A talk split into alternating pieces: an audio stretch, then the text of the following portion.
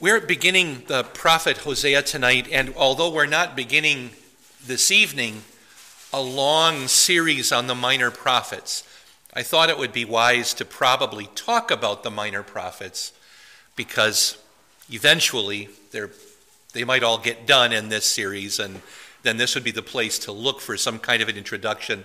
Bear with me, but I have a couple questions on your handout about the minor prophets. And the first one is, why are the minor prophets called minor? I got some interesting answers to this at noon today. They were not those kinds of minors. However, that kind of mining is in the Bible, in the book of Job, just not in the minor prophets. Aaron? Yes, that's it. That's the whole story. They're just shorter. It's really as simple as that. I think it was Augustine who said they are minor only in length and not in terms of content. So that is all. Even Hosea and Zechariah, which are 14 chapters, are both still quite a bit shorter than Daniel with its 12 chapters. So minor prophets. And then with regard to maybe Hosea in particular, what practical difference did it make to an Israelite whether he lived in the north or the south? This is in the days of the divided kingdom. Think in terms of three ideas: geographically, politically, and religiously. And geographically, the northern tribes lived in the north. They were the buffer state to Judah from antagonistic countries like Aram and Assyria and so forth. So that was a problem for the northern tribes. Politically, there was a lot of upheaval up north. Down south in Judah, there was only one dynasty.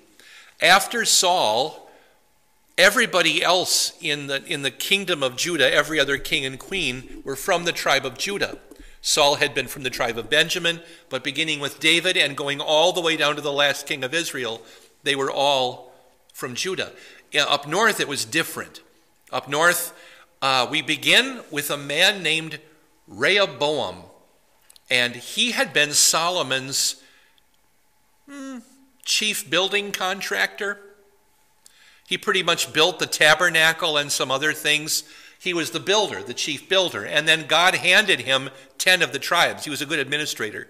But he immediately fell into sin by setting up calf worship at Dan, way, way up north, and of all places at Bethel, which had up until half an hour ago been the location where the tabernacle had lived. And he set up calf worship where the old tabernacle had been, really to desecrate it so that it would no longer be associated with true worship of the true God. And so all through the prophets after that, especially in the book of Kings, you have this refrain, king after king up north.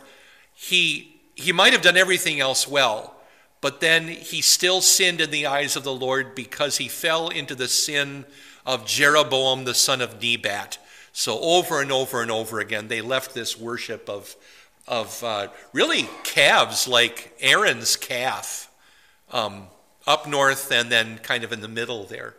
And then religiously, the disadvantage to being up north is that the tabernacle and later the temple were down in Jerusalem. And so the people weren't able to worship easily because they were considered foreigners and so forth and outsiders. And so that was a problem as well. Let's take a look at the list of the minor prophets up until the exile.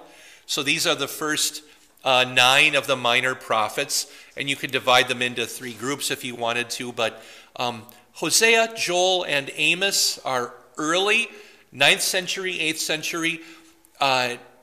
You have men there, particularly Joel, who may actually have known the prophet Elisha. So that's how long ago this stuff was. Elijah came around not that long after Solomon died. And Elisha, of course, was his his number two, his pupil and so forth. Actually, I think that Joel lived before Hosea. We'll talk about that in a second. Quite a few of the minor prophets and a couple of the major prophets quote Joel, which puts him earliest in the list.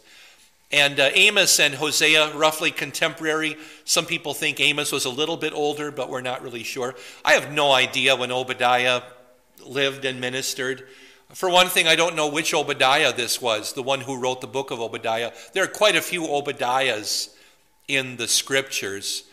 One of them famously lived around this time of Hosea with Queen Jezebel around. He had hidden 100 prophets in a cave, actually in two caves, 50 in one, 50 in the other, to spare them from Queen Jezebel. Is that the same Obadiah? I think ancient believers thought that that was this Obadiah, but we're not really sure. And his prophecy is often associated with Jeremiah, who is a contemporary of Daniel quite a bit later, because one of them seems to quote the other. And then the question is, does Obadiah quote Daniel, or rather Obadiah quote Jeremiah, or does Jeremiah quote Obadiah? And yeah, that's not for today. Later, maybe. Jonah lived during the time of Jeroboam II, and we'll talk about that a little bit later. Jonah's, can I call it his Odyssey? Probably happened in 775, or approximately that time. And then we're getting into the time of the prophet Isaiah. Micah and Isaiah were, I'll say, classmates. They probably knew each other, Micah prophesying out in the world and Isaiah in the city of Jerusalem. And then the last three, Nahum, Habakkuk, Zephaniah, are all later in the 7th century, that is the 600s. Habakkuk prophesying the fall of Carchemish. Nahum is part two of the book of Jonah, prophesying to the city of Nineveh. Jonah said, you better repent, and now you haven't, and so now you're toast, or whatever the theological word for toast would be. You're a goner. If we flip them around to more chronological, they might kind of look like this, and maybe not, and maybe that's not necessarily for us to really worry about today, but I kind of think that Joel is really early in the list here. Later, Haggai, Zechariah, Malachi. Zechariah and Haggai actually date their prophecies, not only with, in the case of Zechariah, not just year, month, and day, but what hour of the night. The poor guy had most of his prophecies the same night. So he had a nightmare, woke up, wrote it down, or dictated it, and then he went back to sleep again, had another one, and over, I think 5 or 7 of them in one night. That's the bulk of the prophet Zechariah. What a night that must have been. I think of when a woman is in labor all night, and every moment is like an hour, you know, things like that, that maybe that comes close to what, or maybe Zechariah's thing comes close to that. I won't put anything above the other. So, okay. Any questions that far about the minor prophets in general? Did you have to learn them in order once upon a time? Yeah. Yeah. If you remember that Haggai, Zechariah, Malachi come at the bottom. If you see the list I have here of the minor prophets, did I teach you with hobbits just always? We will. An acronym for remembering the minor prophets, if you want one, is that is a word follows the letters of the names. So hobbits just always open jars. Midnight honey. So. It's maybe one way of remembering the minor prophets. It's kind of combining The Hobbit and Winnie the Pooh, I guess. But using the Z's as snores, that's kind of where I'm going there. All right, let's go to Hosea, the prophet and the prophetic life. So we actually have some of Hosea's family tree. His father was named Beeri. You can put little apostrophe or hiccup in the middle of his name, Beeri. And if some ancient commentators, very ancient commentators, are correct, he might be also known as Beerah. And Beerah was the leader of the Reubenites when Tiglath-Pileser III took the northern tribes into captivity. That would have been Hosea's dad. I kind of question that because Hosea probably was in his 70s or 80s when the Assyrian captivity happened. So was his dad probably still around? You know, that's my question there. Maybe. Moses lived to be 120. And yes, of course, Methuselah lived to be 969. Very good. So Beeri could have been a really, really old dude. But that would be the only connection we would have and the only thing we know about him. But Hosea was from the north. We will find out that he marries a woman named Gomer. How many of us don't know who Gomer Pyle is? Oh. Two. Only two. That's okay. That's okay. You do not have a failed parent if you don't know who Gomer Pyle is. It's okay. He was a sitcom based in the U.S. Marine Corps back in the 60s. So. In the sitcom, he was a Marine. And then there are three children, Jezreel, Lo Ruhamah, and Lo Ami. We'll find out about a couple of them, maybe at least one of them tonight, but the Jezreel, the first one, is certainly the son of Hosea. I don't think the other two were. And we'll find out more about that as the book and the evening roll forward. So Hosea is the only one of the writing prophets, we're told by some commentators, to have come from the north, from Israel. But Jonah was from Moresheth-Gath, and we don't know where Obadiah came from, so I don't know if we can say that he was the only one, but he certainly was a writing prophet from the north.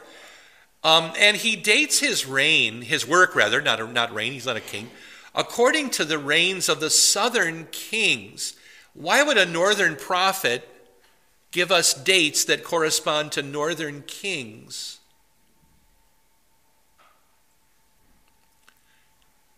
Aaron, you want to take a stab at that? Audience, is he writing to the southern tribes? Actually, everything he writes is directly to the northern tribes. It's been commented that Hosea flows with concern and compassion over the northern tribes like dew falling upon the grass of Samaria. That's a quote from a pretty mellifluous sounding commentator, not me, and so forth. And he, but it's also possible that he was around when the Assyrian conquest happened in 722 and that he ran. So to preserve his book, he may have just come south. And therefore, having a southern audience, when he made the copy of his book, he stuck in the southern kings, rather, because they didn't use the same dating system. You know, you don't, in those days, you didn't just say in 864 BC, this happened. Because there was no 864 BC. It was just what year of what king are you talking about? So we'll see what he says in a little while. I said that. So Hosea's prophecies date from the reign of Uzziah. Do you recognize that name, King Uzziah? Isaiah begins by saying, in the year King Uzziah died. And Uzziah also was a king in the north, or in the south rather, who had leprosy. So they had to build him a little house out back, kind of like what happened with Nebuchadnezzar when he went nuts that one year. But Uzziah had to be living elsewhere, all for the rest of his reign until he died. He could not come back into the king's palace. So he had to have that special place. Well, Uzziah's reign starts in 792. And it goes down to the reign of Hezekiah, who you may recognize from the book of Isaiah, who began his reign in 729. If we only take those two dates, 792 to 729. That's close to 60 years. Now, maybe it was a little bit later in Uzziah's reign, but Jeroboam II comes into this as well, but he may have prophesied for as much as 50 or 60 years. That's a long ministry. How long was Pastor Henning pastor here at St. Paul's? Anybody know? 38 years. 38. A little bit of chronology, because this is how I figure things out in my head. 793, Jeroboam II becomes king up north, and then Uzziah becomes king down south the year after that. About 20 years later, it's probably about when the time that Jonah went to Nineveh via fish guts. And then around 760, the possible date for Hosea's first message and marriage, or maybe a little bit earlier, approximate date for the beginning of Amos's ministry also. We have a new king, Zechariah, in 753, who is not on the throne very long. If memory serves, it was just a few months, I think 6 months. Then Shallum, his murderer, is on the throne for 1 month, not very long. And the next name below Shallum, how do you think we should say that name? How many of us who are older remember a man whose last name was Begin? Menachem Begin. So let's say Menachem together. Menachem, probably how we should say that name. And as long as the name has come into our culture via a contemporary. Otherwise, if you want to say Menachem, that's okay with me, which kind of rhymes with M&Ms, and I am kind of hungry. So, but Menachem, I think, would be right. And then Pekah, not Pikachu, but Pekah, sets up a rival kingdom. He's not king of Israel yet, but he's king of something up there, up in Gilead, Gilead is the extreme northeast of Israel. Do you remember that there is a balm in Gilead? Gilead is up there. There's a hill country there called Bashan, and the thing we learned from the book of Amos is that Bashan had good cows. Good cattle grazing country up there. And for a while, Pekah just set up on his own up there for about 12 years before he actually becomes king of Israel through murder. Jotham is the man who reigned along with his dad, King Uzziah the leper. And it was under Jotham that really Micah began his prophecy. Isaiah begins to have some pretty dramatic prophecies. And then in 745, Tiglath-Pileser III, which is not a kind of good beer. Pileser is not a pilsner. My father-in-law had a cat named Tiglath-Pileser, but maybe your father-in-law's didn't. But mine did. But he becomes king of Assyria. In the Hebrew Old Testament, that long name, Tiglath-Pileser III, is spelled with only 2 letters and pronounced Pool. They called him Pool. Anyway, he's replaced by, Menachem is replaced by Pekahiah. Pekahiah is murdered by Pekah, who reigns for whatever that is, a dozen years or so. And then down in Judah again, after Jotham, Ahaz. This is not bad King Ahab, okay? This is good King Ahaz. Can we all remember that somehow? So Ahaz, a nice king up in Judah, or down in Judah. However, Isaiah condemns Ahaz for asking Assyria for help. But what else happens in Isaiah 7? After he condemns the king, he also says, "Behold, the virgin will be with child and will give birth to a son, and she will call his name Emmanuel." That's that prophecy. So this, remember that those prophecies happened in historical circumstances, and that's that one. Then the last king of Israel, Hosea, remarkable because what he basically did was he did not pay the ransom. Tiglath-Pileser's successor, Shalmaneser, looked at the books after he became king and found out that Hosea was late on his payments. Not like you and me being late on your cable bill and panicking because, you know, there's a Brewers game or whatever, Twins game. But but rather he actually had been defaulting on his Assyrian ransom payments for years. Hosea never paid them at all. So after 10 years on the throne, Shalmaneser shows up with a big army, knocks on the door, and says, I want my $2. And then the whole country falls, and that's the end of the northern kingdom. It's probably more than $2. Well, getting now into Hosea himself, very simple outline of the book. It really could just be two parts, the 1, 2, and the 4 to 14 pieces. But there is a one-verse introduction where he signs the book. Part 2, which we're going to begin tonight, if we ever get that far, is the unfaithful wife and faithful husband.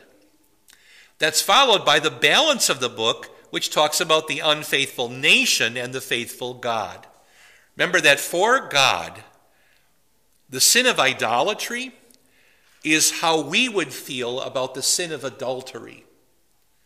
So that's idolatry to God. Idolatry equals adultery.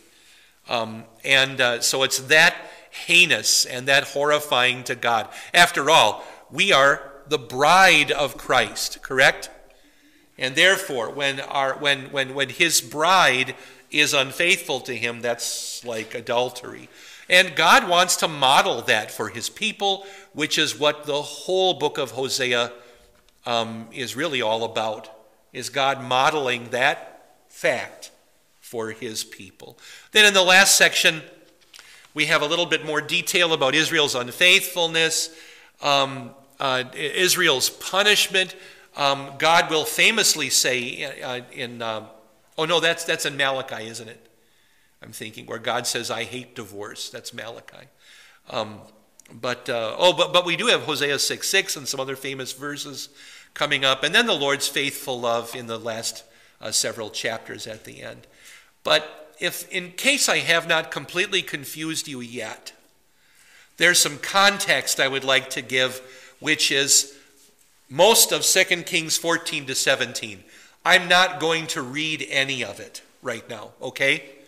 I am going to just give you the scorecard of the 2 Kings in these chapters.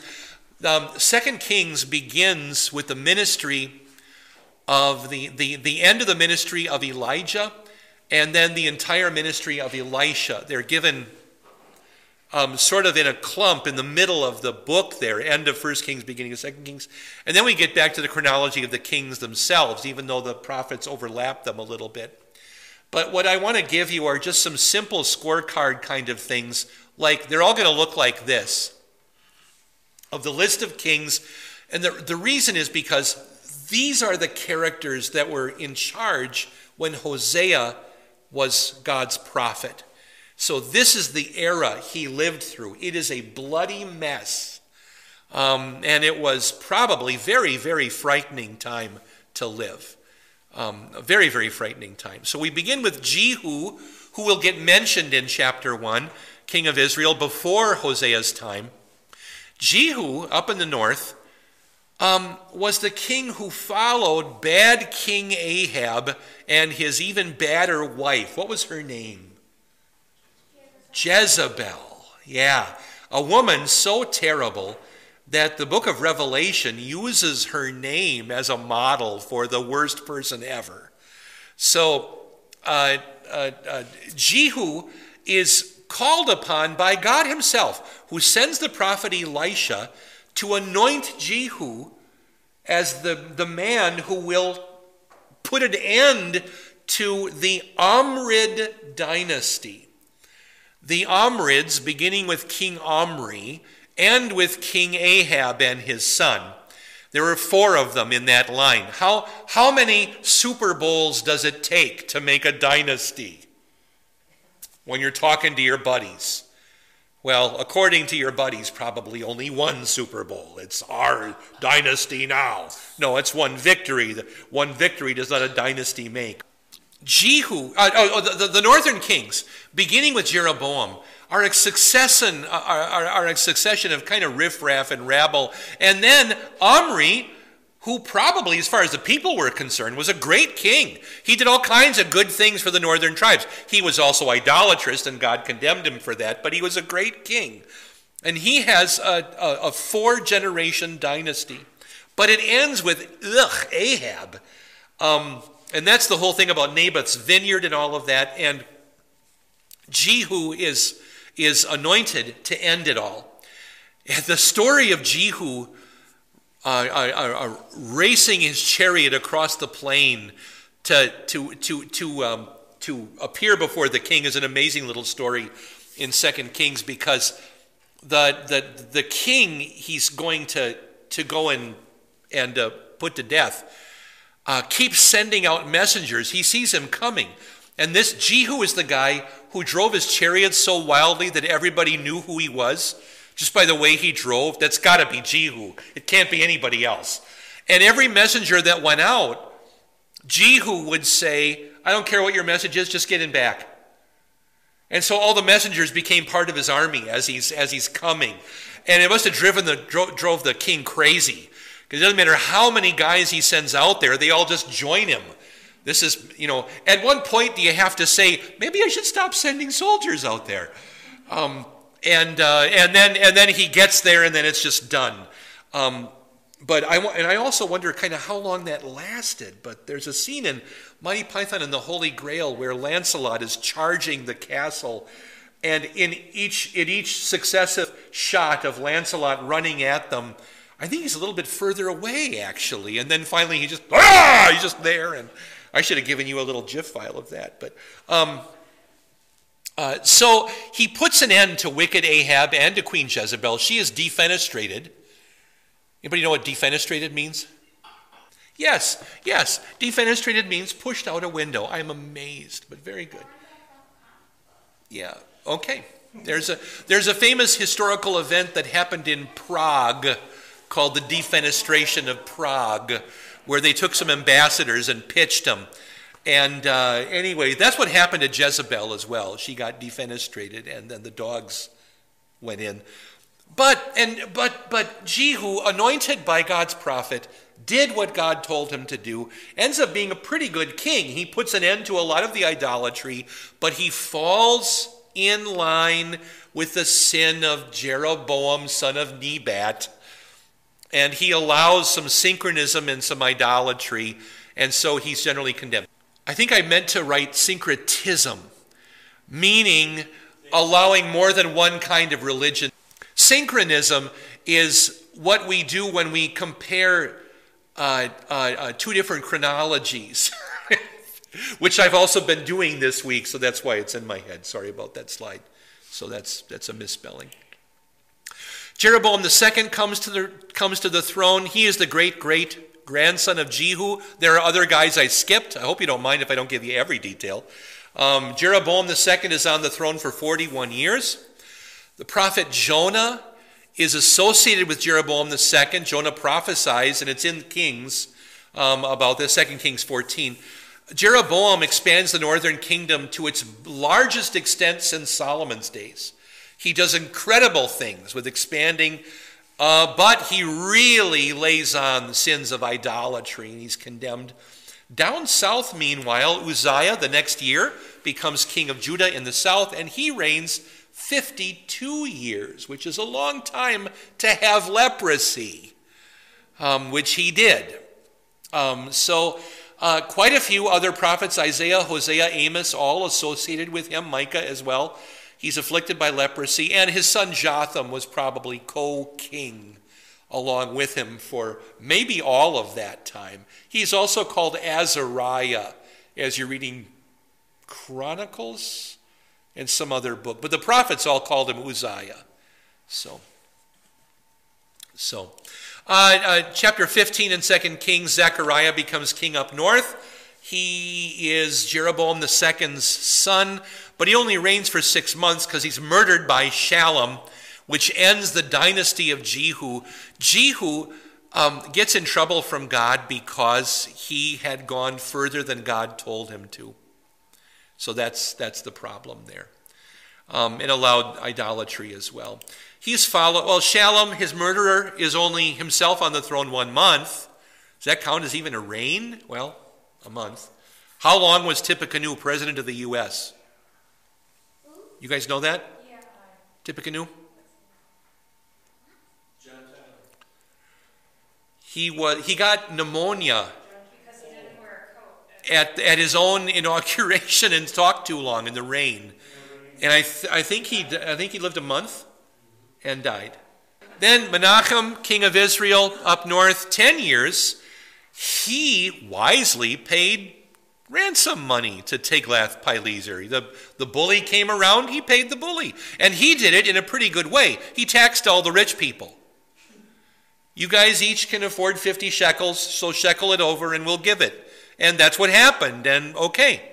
And, you know, they lived through it, didn't they? So, not a bad way.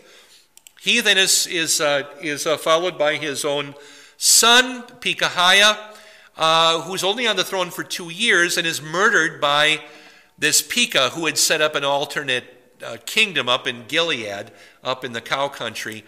Then Pekah's Pekah was on the throne then for a total of 20 years. Maybe only 12 on the Israelite throne, but 20 if you count the Gilead years. That's synchronism, trying to figure out how long they were really king. And then when does a year start? And when does a reign start? Those are all hard things because sometimes they started the year in the religious calendar in April, and sometimes they started it in the secular calendar in August, or and never December 31st like we do, because who would do that? And well, the Romans would. But and there are other things like: do you count the opening months of his reign if they're before the year starts? Are they just months, or does it count as a whole year? Because if you count that as a whole year, it messes up everything. And so there are all kinds of different aspects of this. Then we have Jotham, who, this is down south again. He was a pretty good king. He's followed by Ahaz in the south, also a good king. Paid ransom to the king of Damascus. He's the one who stupidly found an altar he liked the looks of and asked for the blueprints. So they, the problem is when you order stuff online, they put cookies in your computer, and then all kinds of infections happen. And that's what happened with Ahaz, king of Judah. He's the one who got the prophecy of Emmanuel. Hosea, the last king of Israel, is the guy who didn't pay the bully, and everything fell apart after 9 or 10 years. And he's followed by Hezekiah, king of Judah. 4 chapters of 2 Kings are duplicated in Isaiah. Did you know that? Isaiah 36, 37, 38, and 39 are duplicated out of 2 Kings. Who actually wrote 2 Kings? Not sure. Some people think it might have been the prophet Jeremiah. And for that part, he just said, Isaiah did a great job. I'm just going to drop this in. So that takes us through what I wanted to have is really introduction. You've been listening to Invisible Church, the Bible study podcast from St. Paul's Lutheran Church, New Wall, Minnesota.